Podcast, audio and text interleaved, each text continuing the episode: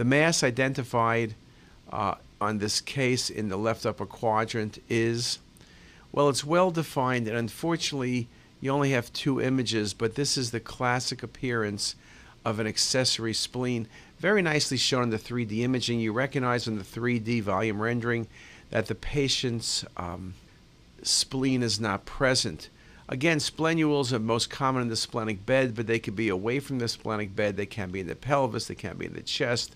But this is a good, example of where you can be confused and you may not think about it.